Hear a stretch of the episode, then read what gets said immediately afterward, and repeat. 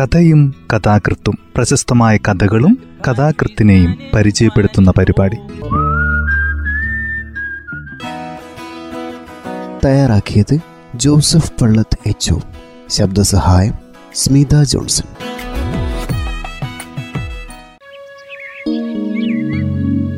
കഥയും കഥാകൃത്തും എന്ന ഈ പരിപാടിയിൽ ചലച്ചിത്രകാരനായ യശശരീരനായ സാഹിത്യകാരൻ പി പത്മരാജന്റെ നക്ഷത്ര ദുഃഖം എന്ന ചെറുകഥയാണ് പരിചയപ്പെടുത്തുന്നത്. ചലച്ചിത്രകാരൻ എന്ന നിലയിൽ ആർജിച്ച അതിപ്രശസ്തി മൗലിക സാഹിത്യകാരനായ പത്മരാജന്റെ സവിശേഷ സംഭാവനകളെ അവിശവൽക്കരിക്കുന്നതിന് കാരണമായിട്ടുണ്ട്.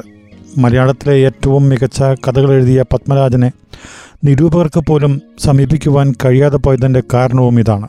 ഓരോ കാലത്തിന്റെയും സാമൂഹ്യ രാഷ്ട്രീയ സദാചാര വ്യവസ്ഥകളാണ് എഴുത്തിലും പുനരുൽപ്പാദിപ്പിക്കുകയും ഉടച്ചു വാർക്കപ്പെടുകയും ചെയ്യുന്നത്. നമ്മുടെ എഴുത്തുകാർ സ്ത്രീകളുടെ ശരീരത്തെയും മനസ്സിനെയും എങ്ങനെ വായിച്ചറിഞ്ഞുവെന്ന് രേഖപ്പെടുത്തുന്ന ഒരു കഥാപുസ്തക പരമ്പരയിൽപ്പെട്ട സമാഹാരമാണ് പത്മരാജന്റെ അവരുടെ കഥ. ആ സമാഹാരത്തിൽ നിന്നെടുത്ത നക്ഷത്ര ദുഃഖം എന്ന ചെറുകഥയാണ് ഇന്ന് പരിചയപ്പെടുത്തുന്നത്. കഥ ഇങ്ങനെ ആരംഭിക്കുന്നു.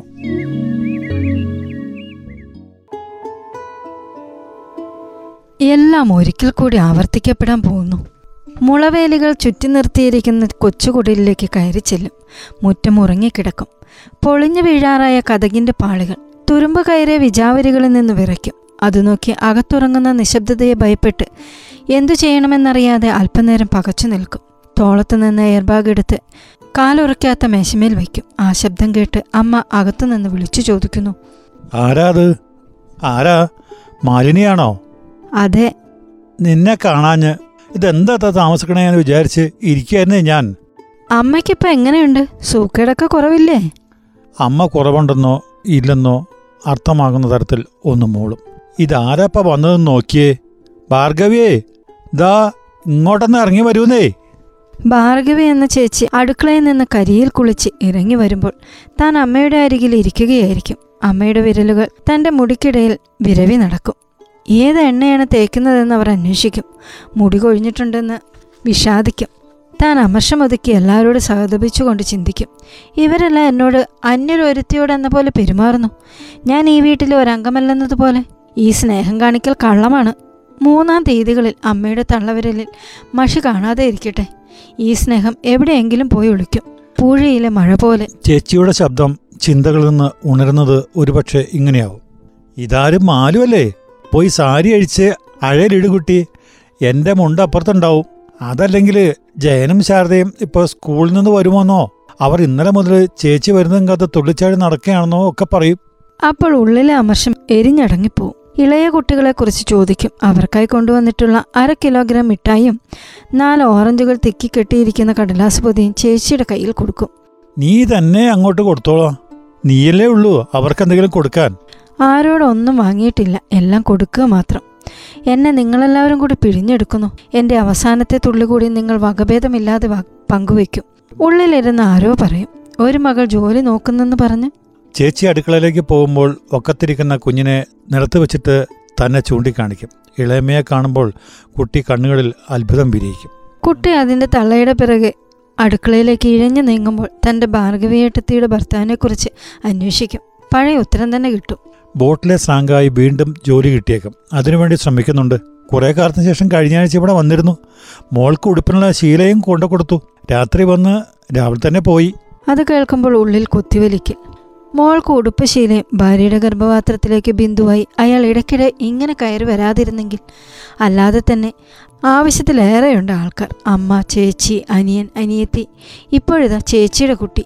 ഇനി ഇതിങ്ങനെ പോയാൽ ഭാർഗ്യവേർത്തയുടെ ഭർത്താവിന് വേഗം ജോലി കിട്ടിയിരുന്നെങ്കിൽ ചേച്ചിയുടെ വിഷാദം വല കിട്ടിയ മുഖം അടുക്കളയിൽ നിന്ന് തെളിഞ്ഞു വരും. വീട്ടിലെ മറ്റെല്ലാവരിൽ നിന്നും വ്യത്യസ്തമായി ഇങ്ങനെ ഒരു ജീവിതം നയിക്കേണ്ടി വന്നതിനെ ചൊല്ലി ലജ്ജിക്കും. ആഴമുള്ള അസന്തുഷ്ടിയുടെ നിശ്ചലമായ മുഖത്ത് സഹാനുഭൂതി ശബ്ദമുണ്ടാക്കാതെ തുടിച്ചു വീഴും. ചുറ്റും ആയുസ് കുറഞ്ഞ ഓളങ്ങൾ വിടർന്നു വരും. വൈകുന്നേരം കുട്ടികളെത്തി. പച്ചപ്പം മങ്ങി നരച്ചു തുടങ്ങിയ സ്കൂൾ യൂണിഫോമിനുള്ളിൽ ശാരദ കുറെ കൂടി ശോഷിച്ചു കണ്ടു. അനിയന്റെ മുഖത്തും വിശപ്പും ആർത്തിയും കോലം വരച്ചിരിക്കുന്നു. എനിക്കൊരു പുതിയ പാവാടയും ബ്ലൗസും വാങ്ങിത്തരാന്ന് പറഞ്ഞിട്ട്? ശാരദയുടെ പരിഭവം. നോട്ട് പുസ്തകം മുഴുവൻ തീർന്നു കേട്ടോ ഇപ്പൊ കടലാസിലാ പഠിപ്പ്. മാഷ് കണ്ട അടി കിട്ടും. അവരോട് ദേഷ്യം തോന്നരുത്. അവർക്ക് വേണ്ടത് കൊടുക്കാൻ താൻ മാത്രമല്ലേ ഉള്ളൂ. എട്ടും പത്തും വയസ്സായ കുട്ടികളാണ്. ഇതാ തന്നെ പിഴിഞ്ഞെടുക്കാൻ രണ്ടാൾ കൂടി എന്നൊന്നും വിചാരിക്കരുത്. എല്ലാം വാങ്ങിത്തരാം. അതിരിക്കട്ടെ. നീ പഠിക്കുന്നുണ്ടോ? പിന്നെ പഠിക്കാതെ ശരിക്കെന്നെ പഠിക്കുന്നുണ്ട്.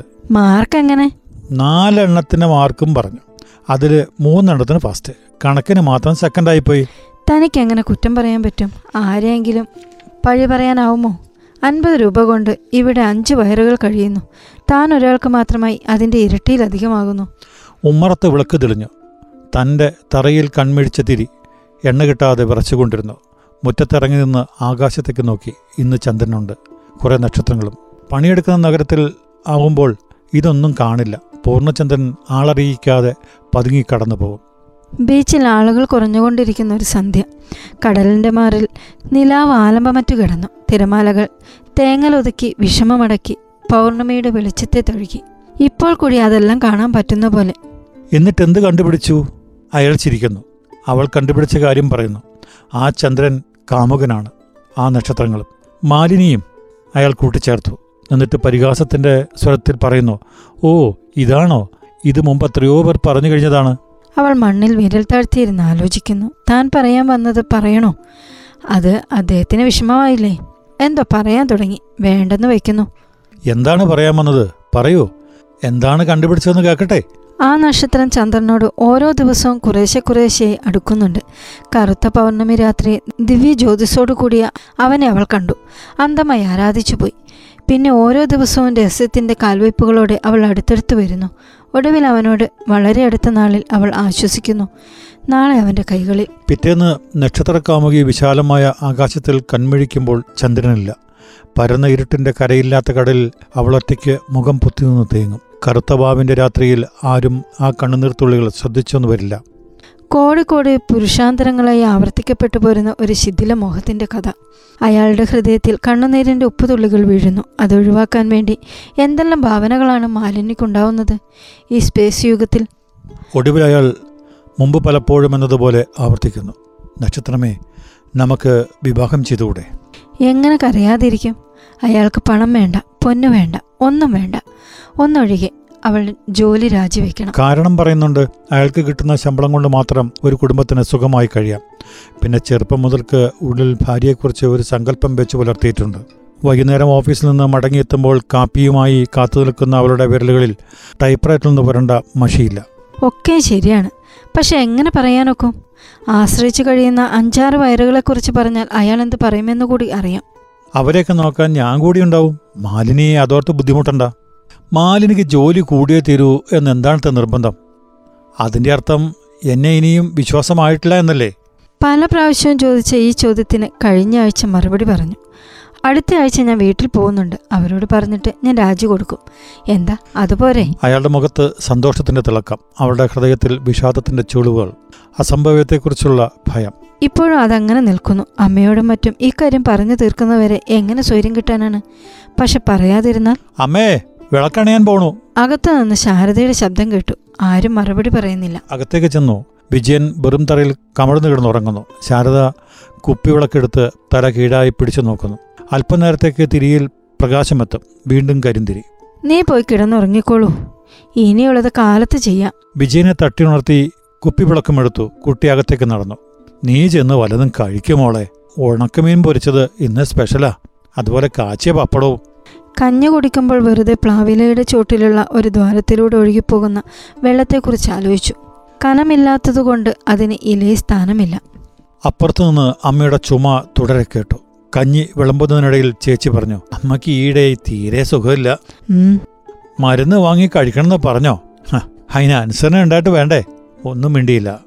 ഇനി മാൽ വരുമ്പോ ഒരു ഓട്ടം ചെയ്യോ വല്ല ടോണിക്കും ഗുളികയും എന്തെങ്കിലും ഇനി രണ്ടു മാസം കഴിഞ്ഞേ വരുള്ളൂ. ചേച്ചി നിശബ്ദയായി നിന്നതേയുള്ളൂ. ആ സംസാരം തുടർന്നുകൊണ്ട് പോവാൻ മടി തോന്നി. ഉള്ളിൽ ഈർഷ്യയുടെ കനലുകൾ എരിഞ്ഞു തുടങ്ങി. ഇവരാരും ഉണ്ടാവില്ല തന്റെ കാര്യം അന്വേഷിക്കാൻ. കൈ കഴുകുമ്പോഴും ഉള്ളിൽ എന്തോ ഇരമ്പി മറഞ്ഞു. മുണ്ടിന്റെ തുമ്പമർത്തി മുഖം തുടയ്ക്കുമ്പോൾ പെട്ടെന്ന് ആരോടുമില്ലാതെ പറഞ്ഞു എന്റെ ജോലി പോയേക്കുന്നാ തോന്നണേ. ഇങ്ങനെ പറയാനായിരുന്നില്ല താൻ ആഗ്രഹിച്ചിരുന്നത്. ഇതൊരു കള്ളമാണ്. രാജി കൊടുത്താലല്ലാതെ തന്റെ ജോലി നഷ്ടപ്പെടാൻ പോകുന്നില്ല. എന്താ? എന്താ മാലു ഈ പറയണത്? ജോലി പോവേ. ഉവ് ഞങ്ങൾ നാലഞ്ച് ടൈപ്പിസ്റ്റുകളെ പിരിച്ചുവിടണമെന്ന ഓഫീസർ എഴുതിയിരിക്കണേ. പ്രവേശം കഴിയാത്തവരായി ഞങ്ങൾ മൂന്നാലാളുണ്ട്. നിന്നെയും പറഞ്ഞു വിടുവോ? മറ്റുള്ളവരൊക്കെ എന്ത് ചെയ്യാനാ പോണത്? എന്ത് കാട്ടാനാണ്? വീട്ടിൽ പോയിരിക്കുന്നേ. ഏറെ രണ്ട് മാസം അപ്പുറത്തേക്ക് പുറത്തായിരിക്കും. ജോലി പോയാ നമ്മൾ എന്താ ചെയ്യാ? ജോലി പോയി കഴിയുമ്പോൾ എന്ത് സംഭവിക്കുമെന്നറിയാം. ആരെങ്കിലും കണ്ടിട്ട് കുറെ ഉറുപ്പ്യ കൊടുത്താ ജോലി പോവാതെ കഴിക്കാൻ പറ്റുമോ അങ്ങനെ നടക്കുന്നത് അങ്ങോട്ട് വെക്കുക. എങ്കിൽ തന്നെ എവിടുന്ന രൂപ കൊടുക്കണ്ടാവേ? എന്തെങ്കിലും പറയാതെ വയ്യല്ലോ. അത് നമുക്ക് ഉണ്ടാക്കാവുന്ന നോക്കാം.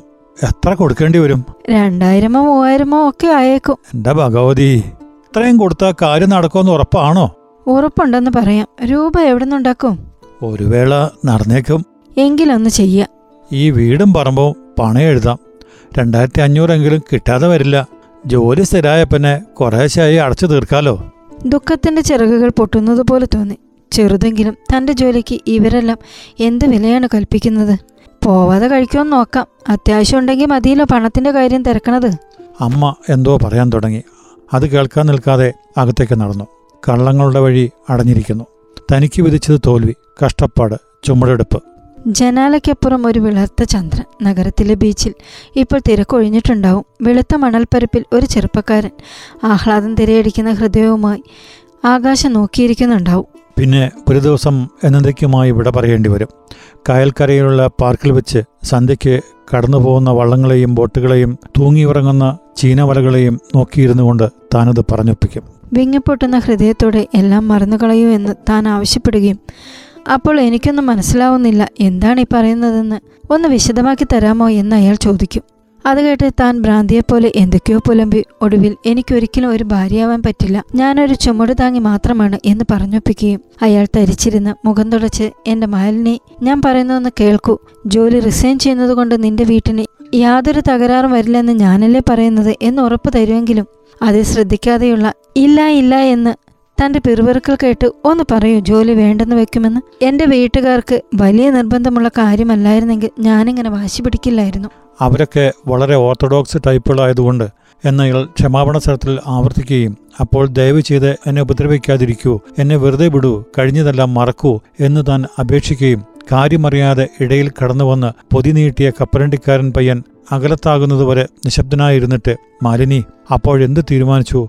എന്നയാൾ ഉറച്ച ശബ്ദത്തിൽ ചോദിക്കുകയും താൻ ഒന്നും മിണ്ടാനാവാതെ പൊട്ടിക്കരയും അല്പനേരം കൂടി ഇരുന്ന് എങ്കിൽ ഞാൻ പോകുന്നു നാളെ കാണാം എന്ന് മൃദുസ്വരത്തിൽ പറഞ്ഞ് അയാൾ നടക്കുകയും ഇല്ല ഇനി എന്നെ കാണാൻ ശ്രമിക്കേണ്ട ഇതിന്റെ തീരുമാനമാണ് എന്ന് താൻ പിറകിൽ വിളിച്ചു പറയുകയും അയാളതിൽ ശ്രദ്ധിക്കാതെ ദുഃഖം കടിച്ചമർത്തി കുനിഞ്ഞ ശിരസുമായ വേഗത്തിൽ നടന്നകലുകയും തിരക്കൊഴിഞ്ഞ പാർക്കിലേക്ക് കായലിലെ തണുപ്പൻ കാറ്റ് അടിച്ചു കയറുകയും താൻ ആ കണ്ണുനീർ തുടച്ച് ഇരുട്ടുറങ്ങുന്ന ആകാശത്തേക്ക് നോക്കിയിരിക്കുകയും ചെയ്യുന്ന ആ രംഗം മനസ്സിലൂടെ മിന്നിക്കടന്നുപോയി.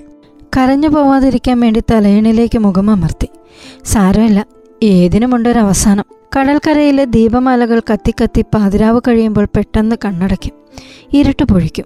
പൂഴുമണ്ണിൽ കൂടി വികാരമുണർത്തിയ കാമുകന്റെ കാൽപ്പാടുകളിൽ തിരകൾ ക്രൂരമായി മണ്ണടിച്ചു വീഴ്ത്തും മായ്ക്കും. പകരം ശൂന്യത ചിത്രങ്ങൾ വരച്ചിടും.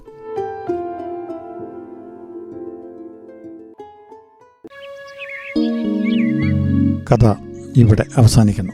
പി പത്മരാജന്റെ മറ്റൊരു മികച്ച കഥയാണ് ഇന്ന് ഈ പരിപാടിയിൽ അവതരിപ്പിച്ചത്. മികച്ച ചലച്ചിത്ര സംവിധായകനായിരുന്ന പി പത്മരാജൻ ഒരു സാഹിത്യകാരൻ കൂടി ആയിരുന്നുവെന്ന് പലർക്കും അറിയില്ല. അദ്ദേഹത്തിന്റെ മനോഹരമായ എത്രയോ കഥകൾ നമ്മളുടെ ഇടയിലൂടെ കടന്നുപോയിട്ടുണ്ട്. അതിലൊരു മികച്ച കഥയാണ് ഇന്ന് അവതരിപ്പിച്ചത്.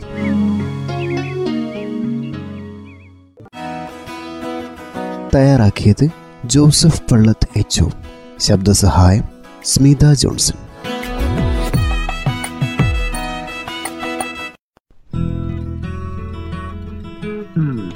കഥയും കഥാകൃത്തും പ്രശസ്തമായ കഥകളും കഥാകൃത്തിനെയും പരിചയപ്പെടുത്തുന്ന പരിപാടി.